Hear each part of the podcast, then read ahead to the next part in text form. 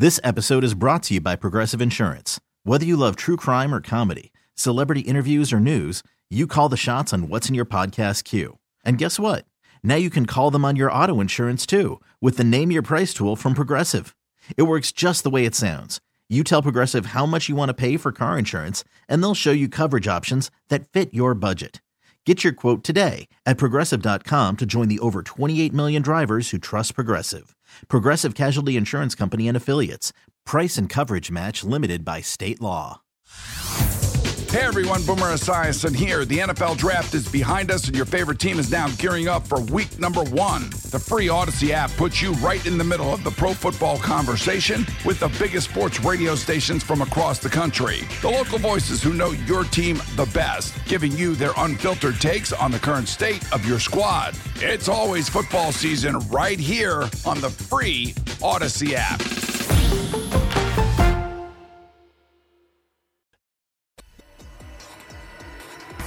Welcome to Speed City with John Massengale and Jonathan Green. It's the fastest hour on the radio. Speed City. Good evening, gearheads. Welcome to your Sunday night with Speed City. That's John Massengale. I am sitting all by myself in the studio in Austin. Jonathan Green is still down in New Zealand, and he is in, be- Oh, no! in between Oh, in between events, and they don't have internet. He's actually driving in an RV, and they don't have quite the uh, infrastructure that we have here. You know, with all the different uh, ways to get internet while you're mobile, they do not have all that. So Jonathan's not joining us, and Bob Varsha. Can you hear me now? Yeah. Good. And I did not bug Mr. Varsha this week. I am. I, I do have some good news about Bob and Chris and the whole team, and we'll talk about that uh, here later in the show. But we're going to talk. We have a great show tonight, man. I've got some fantastic interviews that I've done over the last day or two, and really excited. Number one, we got Helio Castroneves from Daytona that I did probably about an hour after they finished the race and won the overall t- winning team. So fantastic to have him. He was really fun. He's a he's a cool guy. And also, I sat down with speaking of Chris with Chris Medland, and we talked a lot about Formula One, mostly about the FIA Formula One controversy, but we touched on several other things. So um, we're going to talk. Um, we're going to play that here in a bit. Me and Chris sat down, and then also live later in the show. Speaking of New Zealand, one of the young drivers, the young driver from Austin, is already made it to one of the events and to the next event, and he is going to join us live. Ryan Sheehan, he's uh, young. I think he's 18 now, 17 or 18. From he's from Austin here, and he's going to join us talk about the the Toyota Racing Series, which, as you guys know, is now called the uh, Formula Oceania because it's one of the Formula Regionals, like the Formula Regional, the FR Americas here in the United States.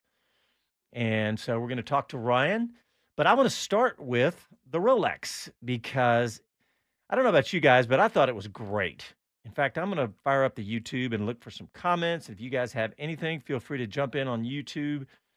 Uh, I'm not watching Facebook very close tonight, but I'm watching YouTube. So jump in if you've got anything. But the uh, the Rolex I thought was great. I I watched during the day yesterday. I watched probably about nine or ten hours of it, and then I actually had a pretty normal night's sleep. I try, I kind of woke up a couple times checking stuff, and then I watched most, you know, starting from about eight a.m. this morning on. So uh, I got to see a good bit of it.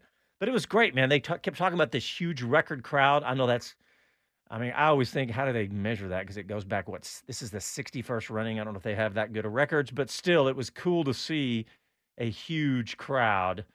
And uh, they had great weather. Remember, last year it was freezing. And I know because my son was there last year, he was there this year too. But um, but I, I wondered how how did you guys watch it? Because I started watching it on and Kevin Kelly jumped in on YouTube and says the Rolex was awesome. He and I were actually chatting during the race because I was watching it. My wife and I were watching it on NBC or actually on Peacock. And I was like, Wow, that was a lot of commercials to start with. I wonder if that's going to change. And man, I watched a good bit of it on uh, on NBC and Peacock, but I turned on uh, IMSA radio for quite a bit of it because there was man, it just seemed like so many commercials. But anyway, um, I just wondered how you guys watched it. Anybody do a VPN? I actually I didn't have a VPN installed because I'd reinstalled Windows not too long ago, and I uh, so I tried to install a VPN, and sure enough, I got a virus. So I had to start over and completely reinstall Windows again. so so I I did not get to do the VPN thing where you didn't get any commercials. So David Lawrence chimed in on YouTube says, just got home from Daytona, the record crowd. I believe it. Garage was packed before the grid. And yes, the race lived up to the hype. The hype. Oh, that was that was Andy P. That was oh no, wait, sorry, that was David Lawrence. Andy P jumped in right after that while I was reading that and it popped in. It says, overall a great Rolex 24. You got a lot of what you wanted. Good to see reliability and a grandstand finish. You know, that there's going to be a ton to talk about because I want to start with GTP because there was all this discussion about potential unreliability because of the new hybrid powertrain that you know we're starting with something that's you know essentially a brand new power unit and we didn't know what to expect i mean there were people saying oh lmp2 cars are going to win overall but clearly they got this figured out because the Acura was insanely fast, dominant. I mean, they had they were they had so much pit stop time and still just dominated it. And Cadillac looked great. What was there only one car? I think there was only one Porsche that did not in the GTP class that did not finish. So the the GTP uh, class was fantastic, and so and I don't know about you guys, but I'm really excited about the fact that they're running this this technology. I feel like it's kind of a baby step, but what do I know? I'm not under the hood of these things. I know that a lot of the discussion was talking about the the complexity, uh, the how hard it was to get used to all this, and but it was fun because it was great. They, they were so reliable. It was fun to fun to watch. Um, couple comments here. Brian Dow says, first time watching the Rolex. Oh, that's cool, Brian. And the commercials were a bit much, even for somebody who's used to it. Honestly, I swear I felt like it was the most commercials I've watched on any show. So, uh, my producer's having a good time. Uh, Andy P says, I use my antivirus VPN. Peacock was awful in terms of commercials. Took about 45 minutes to go in, but once I did, no issues.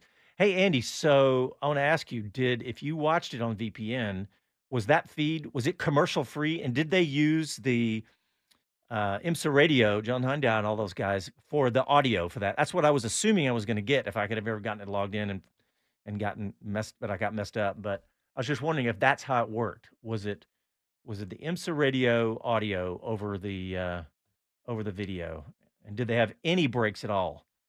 But uh, but going back to the race itself, GTP class was great. And in fact, I want to play this fairly short interview with Helio Castroneves because, like I said, I caught up with him not long after those guys finished, and he was a blast. Wow. Hey, I better put on mine. There we go. Now we're talking. Are you ready? I am ready. Helio Castroneves, fantastic to have you on the show. Congratulations you must feel like a million dollars right now. I do. I, I feel incredible. I feel that I just won a Rolex, literally. it's absolutely amazing what this team is be able to accomplish. Um, my teammates, I can't thank enough my teammates. They drove phenomenal, and um, I'm a small piece of the of the puzzle in this uh, in this incredible result. And um, it, it was it was absolutely incredible. Man, what a way to start this season! But the new hybrid era, the GTP cars, you got that's a piece of history. That is fantastic, isn't it? Absolutely. Um, be part of it, something new, the technology that we have these days. I guarantee the Acura cars in the future are going to end up having all the system that we are using right now, and that's why this uh, this incredible era is um, is new, and um, I feel yeah, it was absolutely a, a, pleasure to be working in the beginning of this process and now continue. So can't thank enough um, Acura for uh, giving us an incredible car. I mean, we knew the car was fast. We're just concerned about uh, reliability, and look what happened. I mean, they they built an incredible machine. I, I know. I was thinking about the complexity of all this technology, and and and it really came off great for the whole for every team almost. But but you guys look so solid and so dominant. But I, I have to say, three in a row. I mean, you that's a pretty short list of three consecutive in a row. I know, right? I, I, I that's why I got so emotional uh, towards the end because I'm like, oh my god, this is actually incredible. Uh, and and and not only, yes, the fact that we didn't know, but this is a 24 hour race. Anything can happen, right? So it's such a such a difficult uh, task to do it. And uh, wow, and I'm just um, just so proud of uh, this team. I'm proud of part of this team, and an incredible group of people. So yeah, good props to uh, Mike to be able to pick not only the drivers but also the uh, entire uh, engineers, uh, people, mechanics. I mean, well done. It, it, was absolutely a credit to all of them. Well, you have to. It's a fantastic team, but Helio, you, you you can't diminish your role in what you've done. This, you know, you with your background and your history, your talent, and you brought a lot to this team and a lot of intangibles too that that you bring to a team like this. You know, it's um, uh, it's not only drive a car. You got there was so many other um, ways for you to um, uh, make make people believe, right? And um, oh, I believe myself, no question. And I feel now that this team, there was not even a chance for them to doubt themselves. Now it's uh, it's just to conquer that what they can do, they can do wonders. And and again, I said this is just the beginning. It's not a beginning anymore. We're already uh, in a mission, and and I, I, I, guarantee these teams it will do wonders uh, in the future. Well, I know you got a lot of interviews to do. Just finally, I got to ask you about. We're talking about the complexity of the hybrid and all the software and mechanical hardware. Uh, what about getting used to driving that and all the different things you have to do? Is that was that kind of crazy? I'm glad you asked this question. I felt like, uh, and I probably a lot of dads these days, uh, when you know trying to fix the TV, you ask to your uh, teenager daughter or son, whatever, hey, can you help me out with this or internet? So that's how I was asking a lot, of calling. What even start the race? They're like mode X, you know. And I'm like, what is that mode? They never said about it. I mean, it was uh, the entire race. Um, I'm I'm the probably the good old boy here and uh, just driving and, and make the lines perfect. But you have so much tools in the car with the with the technology. You're talking about the hybrid you're talking about the system in the car the steering wheel if you see it. It's like a spaceship. You have so many buttons that plus on top of that you drive in the car passing people and all over the place. So whew, yeah i i'm believe it or not i'm still learning but that, what a way to go uh, learning and winning. That's the best way. Fantastic. Thank you so much for coming on speed city and uh, have a great rest and and celebration bowl. Thank you very much. Thank you so much. All right. Yeah he's uh, i've interviewed uh, Helio a couple of times and he is just such a authentic nice guy. I love it. I like what david uh, lawrence said on youtube. He says uh, Helio is in a resurgence mode. What a last three or four years he has had uh, also, he said two things. Helio with three straight overall Rolex wins, joining Peter Gregg. Yeah, that was like 1976 because they were consecutive. They were uh, consecutive wins is what made that. And uh, David said he spoke with an MS uh, Michael Shank Racing team member outside Victory Lane. They were both surprised at how reliable the car was.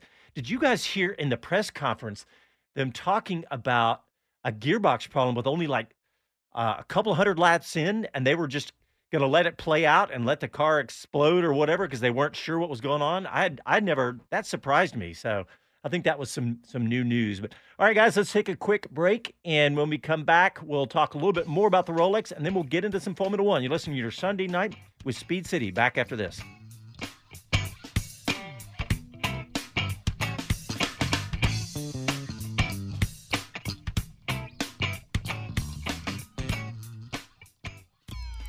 As a rider, you know what you like the power, the feel, the ride. When it comes to gear, you know what keeps you safe Ducati Austin provides riders with the finest in Dainese leathers, the best the market offers. Visit Ducati Austin on Breaker Lane just east of I-35 and throw your leg over the most iconic sports bike ever built. Ducati. Even take it for a test ride or see what's been described as art on wheels from MV Agusta. You know what you like. See it at Ducati Austin. Online at DucatiAustin.com. Winding Road Racing is your first and best choice for all the essentials for a great weekend at the track. We're racers and we love helping racers. With a full selection of racing gear in stock, get geared up with all the safety equipment needed to meet all the latest Snell FIA and SFI regulations. Outfit your car with a comprehensive lineup of racing necessities, and when you need to find a few more tips, turn to data acquisition systems from AIM Sports, VBox, and others. Austin based with shops in California, Georgia, and Kentucky. The source for all your racing needs. Winding Road Racing, windingroadracing.com. Hey everyone, Boomer Esiason here. The NFL draft is behind us, and your favorite team is now gearing up for week number one. The free Odyssey app puts you right in the middle of the pro football conversation with the biggest sports radio stations from across the country. The local voices who know your team the best, giving you their unfiltered takes on the current state of your squad. It's always football season right here on the free Odyssey app.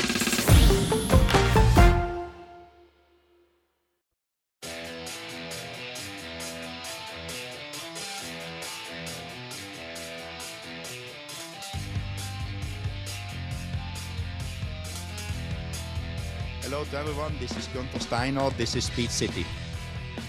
Welcome back to the fastest hour in radio, Speed City. All right, before we get back into the racing, did you guys see Jay Leno had a motorcycle wreck?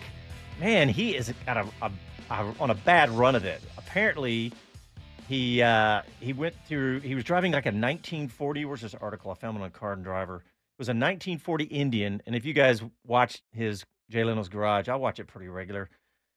But apparently, he was driving that, riding that, and he went through a parking lot and there was a uh, like a cable or a wire or something strung across it that he didn't see to the last minute, knocked him off, and apparently, you know, fractured a bunch of like his kneecaps and cracked some ribs. I was like, oh my gosh! And it apparently he didn't talk about it when it immediately happened. Apparently, it happened not long after he got back from the hospital from getting burned. So Hi, this is Jay Leno from JayLeno'sGarage.com, and you're listening to Speed City. Yeah, yeah, that was about ten years ago when he did that little recording. But man, he uh, he's had a rough take of it. But you know what? I love it. He's seventy two years old, and screw it, he's still riding his motorcycle, right? So hope he gets better soon, though. But I I saw some video. It looks like he's doing okay. But but let's get back into some more uh, Rolex because what about the photo finish in LMP2? Casey, please find that photo because it is an awesome photo. Did, they, what was it? Maybe he's going to bring that photo up, but I think it was maybe six feet at the finish line. So it was awesome to see that. And, uh, and I mean, you just don't see that is such a, uh, that is such a, a, a an incredibly close finish. Sorry, I was just reading some of these comments here. Uh, Kevin Kelly says Limos broke every bone in his body. Is why I sold his bike. Yeah, I, I that's why I have not had a motorcycle. Honestly, I haven't had one since I had a dirt bike as a kid. But but yeah, that photo finish, unbelievable. And and what about the the way it happened? We you could just see it building and building. And when he came around and got in the drag and and came out, and I thought, is he going to make it? And I don't know if you guys could see, but I think, I, and if, if it was my imagination, but I swear I could see that that the LMP2 cars were down on power. It looked like they were really pushing harder to get through that wind. I don't know. Am I crazy? Is that just me or what? But, um, but yeah, that was that was really exciting to see that that LMP2 car win like that. So, um, and I know that the uh, I know the team was ecstatic about that. I don't know if you guys saw him after the race, but but yeah, that was what 0.016 of a second after 24 hours. Think about that, guys. They race for 24 hours and they win by six feet. That is crazy. But you know, there's been the discussions about LMP2, LMP3, what's going to happen. Uh, hopefully, that will put some silence to some of the questions about the future of LMP2. So, uh, what else? There's some other good stories. 13th Rolex for Cooper MacNeil and goes out a winner. He was a little bit emotional. I don't know if you guys saw that. Uh, let's see. The um, the GTD and GTD Pro were crazy competitive with each other because you, as you saw, a GTD car won, and it, and of course the cars themselves are basically the same, if not actually exactly. I shouldn't say basically. I think they are exactly the same. So, um, so it's just a matter of the drivers. And for example, my son is a mechanic on the McLaren team, the only McLaren in the entire uh, entire Rolex this year, and they have a gentleman driver. Um, and in fact, they did great, by the way, guys. I don't know if you saw it, but they finished on the podium. So I was pretty ecstatic, and so was his mom. We were both watching very carefully. That was really fun. I think I got a photo of their team in there, Casey, if you want to throw that up. But but um, David Lawrence says, give P2 more power. Yep. I think that's what I exactly what I was seeing, David, is that we were not seeing the power that they've had in the past.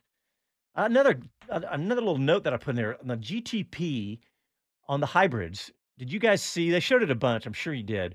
Where they uh, were swapping a battery in one of the cars, and they talked about the price of that battery $225,000. And you thought your Tesla battery was expensive to replace. That was pretty crazy. But I thought it was interesting the way they have to install it up through the bottom. I mean, I know that these guys can work miracles, but um, I guess there's really no quick way to install a battery in a car like that. But apparently they had to do one. So I also wrote down this other good note about did you guys see the interview with GM's Mark Reuss or Reese? I'm going to say that um, where he talked about the Cadillac five and a half liter V8 and that it was not a flat plane crank.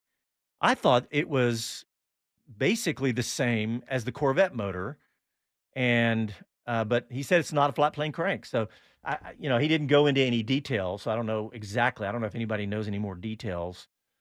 Uh, thanks, Andy P. He says, car number 70 with a podium. Congratulations. Uh, you too, Bill that that you guys got to know that's pretty exciting to to see my son moving up, and he's doing really well with those guys, and uh, I'm really excited to to watch him do that. But yeah, that was interesting about the battery, and um, and thinking that that was so expensive and how they put that in. Uh, did you guys see the 25 BMW spin under the pace car under acceleration? I thought that was interesting, considering that they have traction control. Um, couple other notes here. Did anybody see this? How many cars finished at the end? Because I looked up with about 40 minutes to go and there were 51 cars. I wrote this note down, but I forgot to check and see how many finished. But 51 cars finished. And of course, of the nine GTPs that we were so worried about, only one didn't finish. So, again, really, uh, really good reliability there. Uh, let's see. What about the um, what about on uh, they were they were talking about that low energy on the GTPs. I don't I didn't even see what that was. And then also the control alt delete to reboot the cars. Yeah, it's like yeah, we've all done that. Actually, I have done that on my road cars. I've had mine's gone into limp mode and I've had to do that. So I'm sure we've all experienced something similar. Andy P says on YouTube, the way the GTP launches out of the box is amazing. I completely agree. Full electric, and then the ice kicks on. Hey, did we see a car? Did we see that Porsche limp back under full electric? I think we did. Yeah. Yeah, I'm pretty sure. David Lawrence says he thinks 48 finished the race. Uh, that that's that would make sense considering we were down to 51 with 40 minutes to go. Uh, Kevin Kelly talked about Marshall Pruett's videos on uh, on YouTube, which were really great. I talked about those last week, and he talked about the Cadillac crank versus the Corvette. But but guys, I want to I want to move into Formula One now because I'm looking at the clock and I'm behind. I want to play this this uh, segment that Chris and I recorded. We recorded this Friday morning, and we talked about Formula One and primarily started off talking about the um, the FIA versus Formula One and how Mohammed bin Sulayem is is trashing the uh, the value of Formula One on Twitter. So uh, let's play this with Chris. It's a few minutes, so uh, it's not live for this 15, 20 minutes here, but we'll be back live after this. Hey, Chris Medland, my friend. Haven't seen you in a while. How are you? I'm very good, thanks, mate. How are you? I am great. And uh, the good news is we get to hang out for a few minutes and talk some Formula One. The bad news is neither one of us are in Florida. What's up with that? Yeah, no, it sucks. I was meant to be at Daytona, but uh, some guy called Kevin Magnussen decided to uh, have surgery on a hands, didn't he? So uh, yeah, the fact that he wasn't there meant uh, kind of a moot point for me to be there. But uh, I still get my US fix next week, uh, heading over for the Red Bull event in New York, so that'll be fun. Oh, that's great. Yeah, I have a much smaller excuse because Florida's only about a two-hour flight for me, but I just could not make it work. So uh, I- am going to be watching it though, so it'll be fun to watch the Rolex. Oh, it's an epic race. Uh, I guess by the time people are hearing this, uh, it's probably all wrapped up. But hopefully, it was. Uh, hopefully, it was as good as we're giving it billing. Exactly. Hopefully, it will be. But but let's talk some Formula One, Chris, because I I uh, buzzed you because this craziness between uh, FIA, Mohammed bin Sulayem, and Formula One, and the the uh, war of words that have been fired across, actually pretty formally now, with a letter from the FI from the Formula One to the FIA. This has gotten really interesting. Uh, uh, what, what's your take on all this? Yeah, it started off, I think, a bit petty. Uh, all a bit kind of back and forth was uh, on matters that weren't all that uh, important or it's not such a big deal when the FIA leak the calendar for 2023 a bit early or release it early. I guess it's not a leak, is it? Uh, but they were doing things that were maybe annoying Formula One, uh, but not uh, a huge issue. And you know, vice versa. I don't think uh, everything Formula One did was to keep the FIA happy. But then for Ben Sulayem to wade in with his view of what F1 could be worth uh, in, and whether he thought that a $20 billion valuation uh, from a report in Bloomberg was overinflated or not, and, and to say he thought it was massively overinflated and any potential buyer should um, be careful around that. I mean, that could influence the share price. So that's obviously going to really annoy Formula One.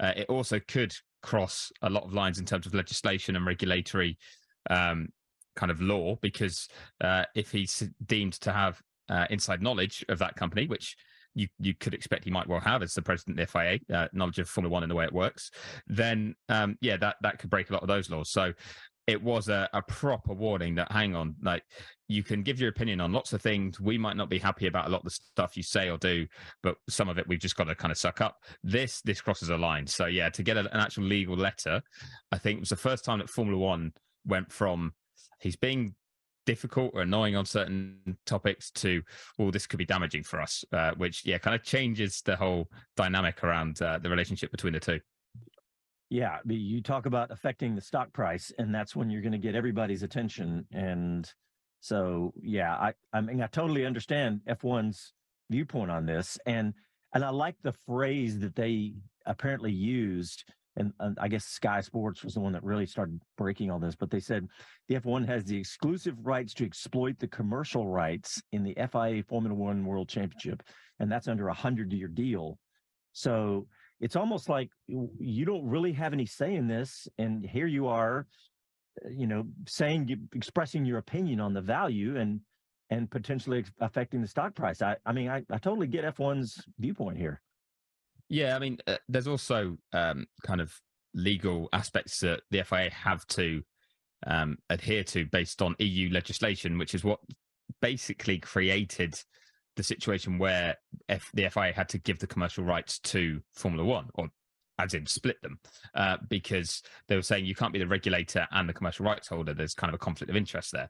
So that means that they they have to abide by certain rules. Um, and as much as technically the FIA owns Formula One and has leased the commercial rights to um, to Liberty Media and Formula One itself, um, it it doesn't have the power, um, or certainly doesn't appear to have the power. There was some interesting wording in some of the documentation when Liberty Media purchased F1 about needing the FIA's approval or waiting on it, or or certain topics it needed or wanted to run past the FIA uh, and have rubber stamped.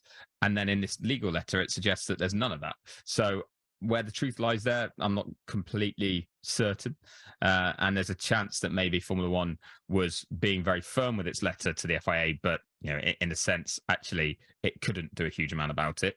Um, but it just shows how upset and annoyed they were because the letter itself, as well, was undersigned by both Formula One's uh, head of legal, but also Liberty Media's. So it was it was a two pronged kind of response to say, look, you, have crossed the line here. Mm. Yeah, and I did read the same thing. So it's a little murky there, isn't it, on exactly what role everybody has, considering the sale or uh, you know the exchange of the of the rights there. So, and you know the first thing that comes when I first started hearing this, of course, I started thinking about LIV Golf and all that because that that fund. I mean, those guys I, I was joking around um, with somebody. I said they're playing with play money because they just you know they have so much money. It, it you know if they were to overpay, if it if it really were only worth 15 billion, they're going to pay 20. It wouldn't matter to them, so they can just throw money around like that. But uh, but it also goes back to if you think about Liberty Media, John Malone is an investor. He's a buyer and seller of assets, right? So if he paid 4.4 billion back in 2017, or maybe late 16, depending on when that actually took place, if somebody offers him multiples of what he paid, you know, as an investor, you go, he might just sell it, and that's kind of scary to me. Yeah, it's it's quite interesting because um, so if, if we haven't made it clear, it was the Saudi Arabia's uh, public investment fund that was linked with uh, a potential bid for all of Formula One's commercial rights, uh, and according to the Bloomberg article, valued it at twenty billion dollars, um, or that's kind of where they were looking at. Um, I think it actually said in excess of twenty billion, but uh, as I understand it from Formula One's point of view, that was never on the table. That there was discussions about potential investment um, into the company uh, and maybe a, a, partnership or sponsorship deals, but there wasn't, you know, takeover or purchase never really went anywhere or, or was seriously uh, entertained. Liberty were like, we're not, we're not open for selling. So I think that was also another reason why it was strange that Ben Sulayem came out three days after this report came out. He had the whole weekend to kind of think about it, uh, to make a comment. But you are right that Liberty will be wondering at which point is the right time to sell if they're going to sell, because you want to, uh, you know, obviously sell at the point that you're going to get the most return. But Formula One has been growing and continues to grow and is not long out of the pandemic where revenues took a hit. But you're right. I, I, I saw some um, calculations that essentially um, revenues and pretty much, or the assets, value of the assets have pretty much trebled since Liberty took over. So um, whether that's accurate or not, that does start to move towards those ballpark figures that you were talking about, 15 to 20 billion dollars of a, a takeover. Uh, and you're also, if you're Liberty, you're going to entertain people talking about it because then it means anyone who does want to buy it in future knows kind of the figures that are out there. Um, you're pushing the price up in that sense. So um, I'm I'm not convinced that it wasn't um, a story that that wasn't denied, if that makes sense, from Bloomberg, mm-hmm. so that that figure was uh, circulated uh, because that doesn't hurt Liberty, but what Ben Sulayem said could, uh, and that's why uh, there was the frustration at that. But uh, it for anyone kind of thinking, oh, is F1 about to be sold? I don't get that impression at all. I don't think, you know, the, the response from Liberty was, we're not interested in selling. I think they think they could uh, continue to grow it a lot more. They're invested in things like Vegas. Um, there's there's a lot of positive momentum around F1 at the moment. It's when that momentum slows that I think they'll start to wonder if it's the right time to cash in. Yeah, uh, there to me, there's at least a little bit of reason for concern to sell because anytime you've got an asset that's on the way up, you know, they always say you, you want to sell when business is good instead of, mm. You know, in a fire sale. So I, I'm not even insinuating, I know nothing. I'm just saying that it, it just, you know, it wouldn't be an absurd thing for them to, to take an investment if they could get four or five times a multiple to sell it. right. You're also at that point, yeah, you're thinking you're you're selling on a projection. If you're saying, you know, Formula yeah. One is growing and, and going in a good direction, then you can say to a potential buyer, well, look how big it could become. That's why we're going to charge you this for it or want to sell it at this price. But there's no guarantee it actually gets there. Um, and that would be, you know, that that's that is smart business. But no, I, I just don't get the impression that that's where they're at right now. You know, one thing that came to my mind also is when Liberty bought the the series, how much angst there was from the folks in the UK that this sport was going to get Americanized, and and now I'm sitting here having those exact same feelings about what could happen. So yeah, uh, now I know what you guys were talking about. well, to be fair, on my point of view, I was really excited about it. Um, does help writing for racer. So you've got if you're talking for American outlets, it was kind of cool to see. But also, F1 was just in desperate need of this kind of overhaul in terms of a, a media mind on it and uh, how could it reach more people because it's such an incredible sport, but not enough people were getting into it. And you know they've done a really good job on that front so far. So um, I think Liberty probably have taken some confidence as well from the way things have gone. Certainly since the pandemic, you know, using that and actually um, kind of springboarding forward with a, a very um, lucrative sport that they now own I think that's been very impressive, but will give them the confidence that they can continue to do it, which is again, I think another reason why um, maybe they're not quite at the point of of wanting to sell. But uh, it, it's I'm sure there is plenty of interest. I'm sure there's other companies and investment funds that are going. Mm, if it was available, we we'd want to talk about that. Mm, yeah, you know, it's funny. I think back uh, uh, uh, in previous shows, I said, you know, this Netflix deal has been worth billions, and I and you know clearly that was a, a, an obvious statement but now it, it's you know there's a little bit of uh, uh, of not proof but a little bit of evidence that it truly was worth billions because you can you can put most of this value increase on that netflix series of drive to survive so uh, yeah that that was a, a phenomenal thing and we all know that but there here's here's some black and white but Hey, speaking of that, the, Netflix series is coming up soon. Uh, Chris, do you think you're gonna you're gonna make the make the cut, buddy? Uh, I know that we make the cut. Uh, I found out the other day, actually. I was having a chat with with Haas, and uh, apparently one of the early episodes is the Saudi Arabia. Uh, speaking of, um, or incident with Gunter when I misheard what he said he would do to the paddock um, while we were live on air post race. So Netflix were there to capture that, and apparently that that's in the show. So uh, I haven't seen it myself yet. I'll only see it when it comes out, but uh, been, it'll be cool I, to see. I assumed you would have let me know, buddy, over a uh, text if, if you'd heard about that. That's really cool, man. It was about two or three days ago I found out. So I was okay. like, uh, until I see it for myself as well, I always kind of. Well, uh, yeah. Uh, you wonder that, you know, because they haven't finally signed off. I was, I was talking to someone from Formula One the other day, and uh, it, the final episodes are still getting signed off now. Um, they get final approval um, very close to the point that it gets released. So I think we're talking, what, four weeks uh, until the release date. So um, yeah, as as I'm, far as I'm aware, uh, it was approved in that episode. So that'll be uh, that'll be funny to watch because I think you'll just see some good facial expressions that explain um, a why I had to go back to Gunther to ask what was actually said, uh, but b then maybe backs up his feeling that he he clearly hadn't said it. Um, so uh, yeah, it's gonna be that's gonna be a fun watch. I'm looking forward to that. Yeah, I, it's funny. I was talking to my son last night, and he, and I said, ah, I bet we don't make it. And he goes, Are you kidding? Uh, that that's a huge, hilarious thing. You know, it'll make it. I said, "Ah, oh, okay. Well, we'll see. We'll see." But, uh, I mean, it's a bit of luck of the draw because um, we had some great stuff actually on the live shows, didn't we, during the whole season? But if the cameras aren't around, then it's it's not going to be on there. Um, whereas yeah. if it had been you know on a TV broadcaster, they can they can actually take that footage if they really wanted. So uh, yeah, kind of we were a bit fortunate, I guess, that uh, yeah, Netflix were around at that point when we did that interview, and uh, and they got it. So yeah, that'd be uh, that'd be cool to cool to watch back. Well, I know I said just going to have you for a few minutes, but before we go, real quick, I, Mohammed Ben Sulayem was was also tweeting about Andretti and all of that, and uh, it's been a little bit quiet on the Andretti front lately, which I, you know, I, I expect that to be right now. Have you heard anything? Uh, no, nothing, nothing further on that. I did um, run just to do a self plug a, a, an interview feature with uh, Christian Horner a few days ago. Uh, it's on racer.com where I did ask him about Andretti and kind of got the the proper team's perspective on it. He was it was good. It was very honest. Um, and when Michael says it's all about money, he's completely right. And Christian says the same thing. But he also makes it very clear. It's like it's not about Andretti. He's like Andretti and GM and Cadillac are huge brands that absolutely would be welcome in F1 and should be in F1. It's just about the way we go about doing that. So uh, it's kind of saying that if you've got uh, these brands trying to come in as a new team, that could dilute a fund. We're not so happy. If we can get those t- those brands to come in by taking over another team, perfect. Um, but if if they're not going to be able to uh, take over another team and they and they want an entry, then essentially the tipping point isn't where the Concord Agreement currently says. That's why teams aren't happy. Uh, so yeah, it was just it was a good explanation of why teams are uh, pushing back on a new team coming in uh, why right now they're not happy at the terms from a new team perspective, but that it has nothing to do with it being Andretti, GM, Cadillac.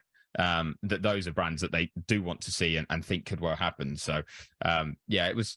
I, I what I liked that you know Christian was pretty honest with it. it. You know, if anyone who thinks it's about money, like absolutely is, yes. But he's like, it's not a personal thing or or anything.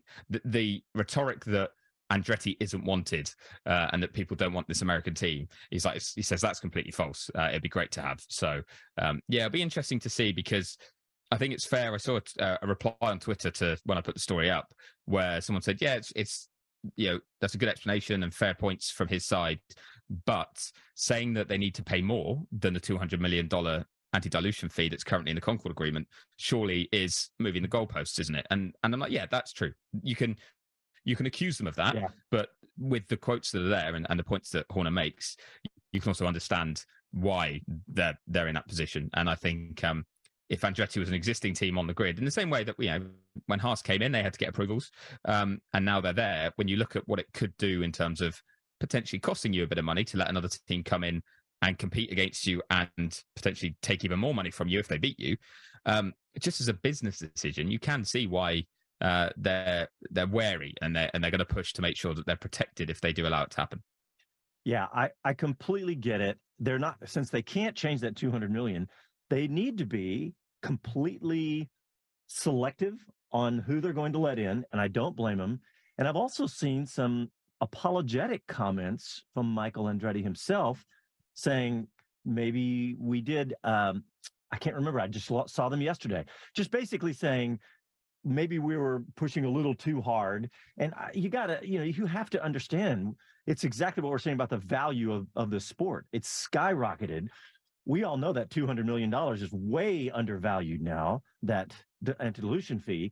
So uh, I, I don't blame anybody in Formula One for being selective and let's get it right. It's pretty compelling with Andretti, GM, Cadillac. So if they if they for some reason somebody else beats them to it, I think we're going to be pretty excited about whoever that is too. But I I you know my guess is it might be both. You know, if if there's somebody better, then you might get both because what they say we can have up to 13 teams. So I think it's 12 at the moment is what's written. 12 uh, currently? Uh, I think okay. I think so. Um, or that you know for two extra at this point. Um, from what teams have been saying, but also there's the the main argument is they're saying there's a new Concord agreement needs agreeing in 2025 or by the end of 2025, which means they're probably going to start those talks in 2024. Uh, which means that's next year. So they could pull that forward a bit. And I think that's what the teams in F1 want to do as well is kind of go, okay, like, what are we not happy about? Uh,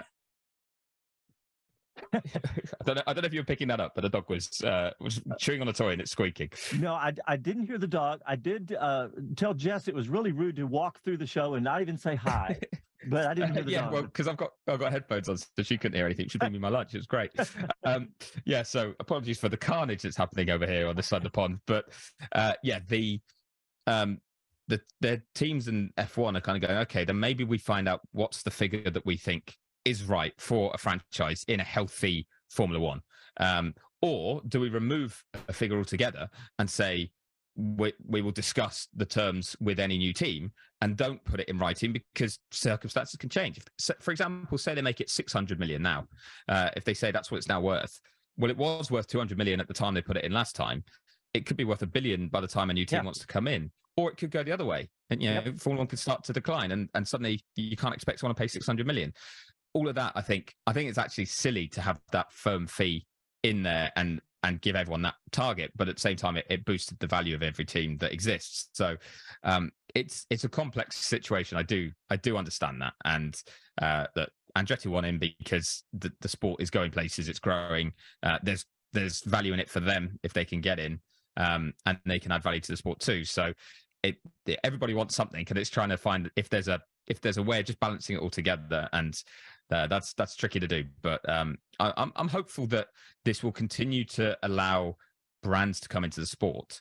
I, I feel like there's probably a team or two that still could take additional investment or you know potentially be taken over.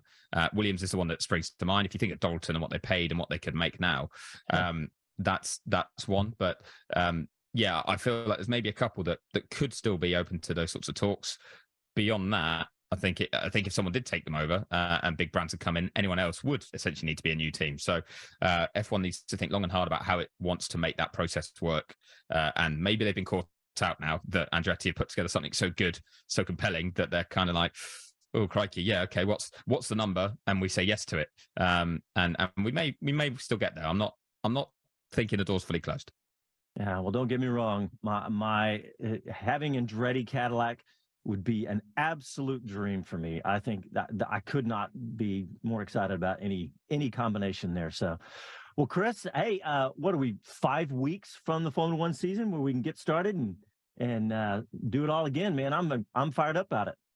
Yeah, it's going to be fun. It's going to be exciting. It's um, it's going to come around quick. Actually, I'm sat yeah. here and it's like late January and still trying to sort things and plan logistics. And then you realise that yeah, this this time uh, as I speak to you this time next week, we'll have had the, the Red Bull launch, um, which will be exciting, and then that will you know kick off launch season. Haas uh, unveiling in probably about 48 hours time from this going out. So yeah. Um, yeah, everything's going to start rolling pretty quickly, and from then it's just from one thing to another. It's car launch after car launch after event testing first race. So uh, I'm quite excited about the way they've done that. To have testing just a week before the first race uh, again, and and keep it sort of tight means yeah. there's going to be a lot of interest, but that interest will still be peaked uh, when we when we have lights out in Bahrain. So um, yeah, looking forward to it.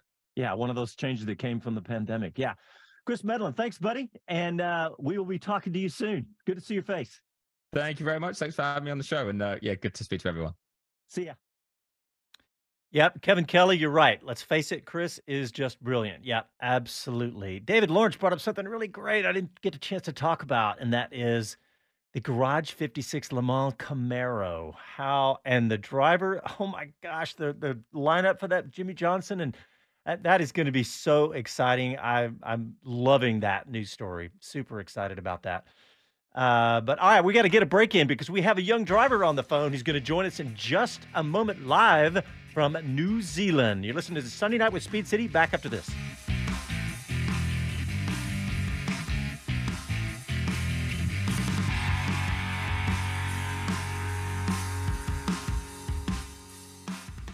Motivation USA, catering to the sport bike enthusiast looking for truly unique parts and accessories. Stand out from the crowd. Motivation is the exclusive North American distributor for SC Project MotoGP inspired exhausts and the largest Rizoma retailer in the United States. Get the best parts from around the world at the best prices with fast shipping and a knowledgeable staff ready to help. Shop online 24 7 at motivationusa.com. That's motivationusa.com.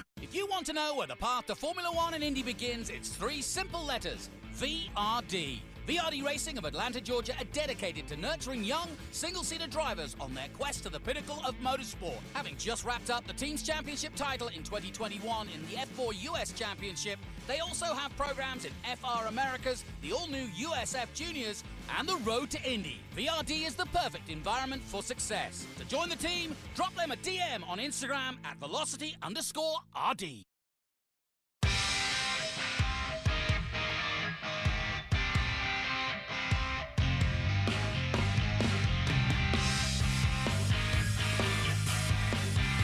Hi, this is Karun Chandhok, and you're listening to Speed City.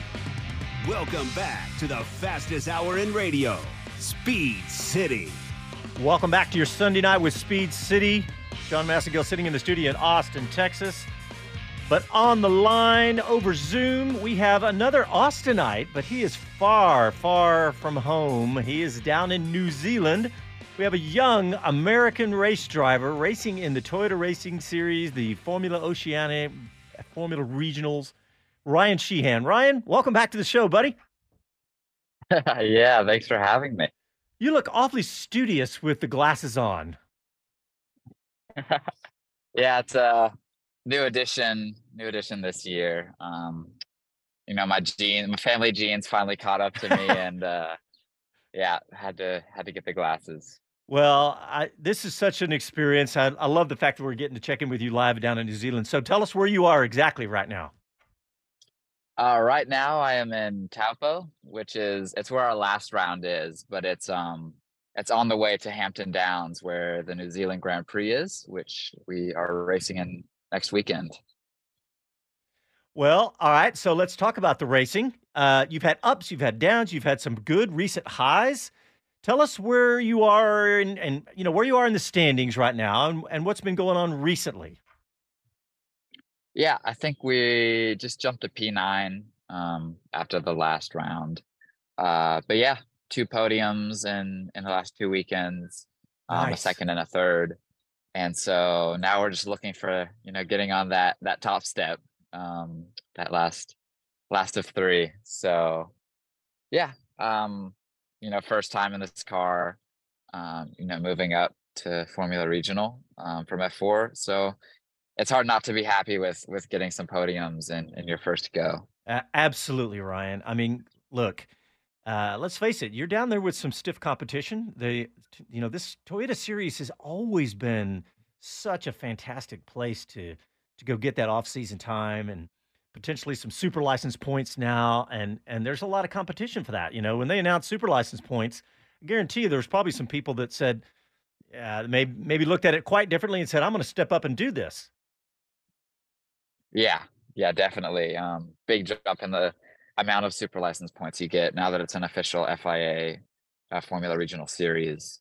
So I think uh, I think they announced it pretty late this year, um, but I think next year it'll it'll definitely influence more people to maybe come down and race. Well, so what's what's the experience been like? I mean, look, this is your first time traveling away from home for racing. Uh, what's it been like? Yeah, um, it's honestly been been great. You know, New Zealand's a great country. Um, it helps that I, you know, know a few Kiwis from racing with Kiwi Motorsports in the USF4 Championship last year.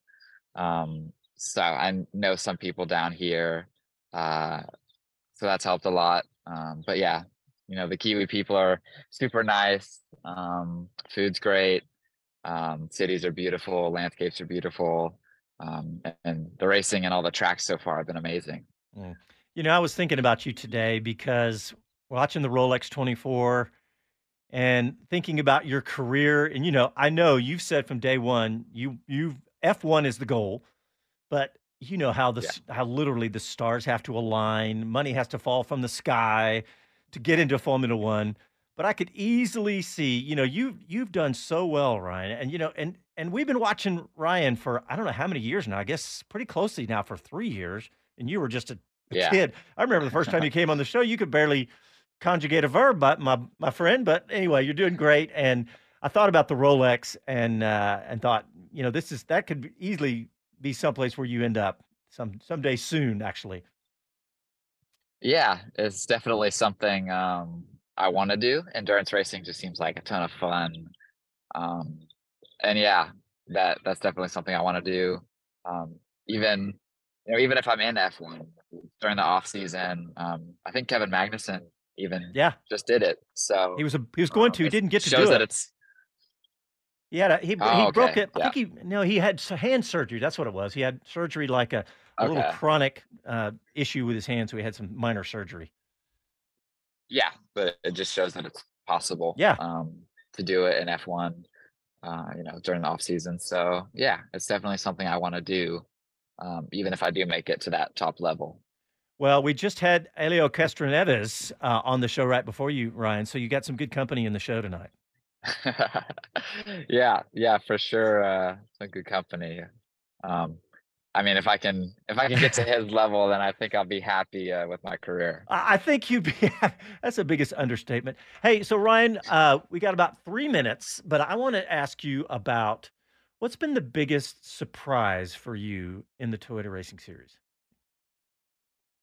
Ah, honestly, I think Toyota's commitment to it. Um, Hmm. you know, they, you know, they invest a lot in the series, um, and it's nice to see, you know, a big manufacturer investing in um, a feeder series. Uh, you know, it's not it's not Formula One, it's not top level sports car racing. Um, so it's nice to see how much Toyota has really put into um, you know, kind of a second tier feeder series um, that helps build young drivers um, and not even just Kiwi drivers, um, but yeah, international international stars. So I think that's been the the biggest surprise just seeing it, you know, in person, how many personnel they have, um, you know, how nice they run things. Um, yeah, I think that's been the biggest surprise. I think it's a correct me if I'm wrong, but I don't know if you got to see any local television. And I think there's I think Jonathan told me there was just one television uh, or or or maybe just uh, it's it's big enough where they can it's there's not a huge number of networks, but the point I'm trying to make, stumbling around, is that it is a big, big deal in New Zealand. Yeah. Um, I think someone said it's on like channel three or something. um, something like that. Uh, I think it's on I think it's on Sky. Um, yeah. And I think it's on Fox Sports in Australia. So some pretty major uh, you know TV stations, um, and then obviously the live stream um, to the rest of the world. So uh, really great coverage. Um, so yeah, that's that's another thing that's been really nice to see is um, that coverage. Yeah, across the world. Yeah. Well, Ryan, we're just about out of time, man. I just want to say I'm really proud of you. You've done a fantastic job, and especially I'm I'm really happy for you that you had those podiums this week because that was a big deal after you know i know that that the it's just like any racing there's going to be ups and downs or stuff that you can't control but you've done a great job. And i know what else you're doing behind the scenes too because i know you're doing all the things that it takes to be a great race driver not just you know all the sim work and all the time on track but everything else. I know you're doing a great job and i want to wish you the best of luck and, and we'll probably have you on at least once more before the end of this series. So but thanks man. We are out of time all right. Thank you, guys. All right. Take it easy. All right. Well, thanks everybody for tuning in. We had lots more topics we could discuss, so we're going to bump some of those to next Sunday night, and we will be back uh, as usual Sunday night, seven o'clock Austin time. And uh, I want to thank everybody for tuning in on uh, on the radio, on YouTube, on Facebook. And I want to thank Helio Castroneves. That was fantastic. And Mr. Chris Medland, thanks for his time. And uh, of course, we'll talk to you guys next Sunday night.